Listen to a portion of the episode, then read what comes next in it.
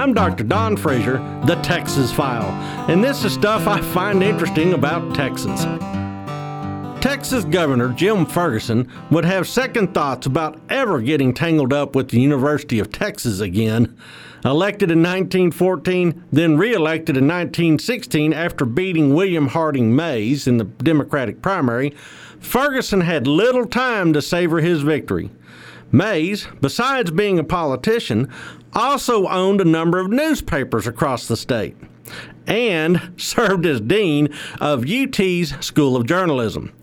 Texas historian Eugene C. Barker also proved to be a vocal critic of the governor, and with Barker's smarts and Mayes's ink, Ferguson took a frequent pasting in print. Ferguson retaliated by demanding that these faculty mugwumps be fired.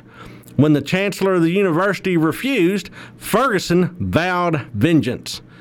When the annual appropriations bill for the university arrived on his desk for signature, the governor vetoed it, effectively starving the school of cash. Ferguson's opponents retaliated. Legislators impeached Ferguson on nearly two dozen charges. The Senate convicted Ferguson on 10 of these. Not only did the governor get the boot, but the lawmakers tried to declare him ineligible to hold any elected office in Texas ever again. Ferguson got even, though.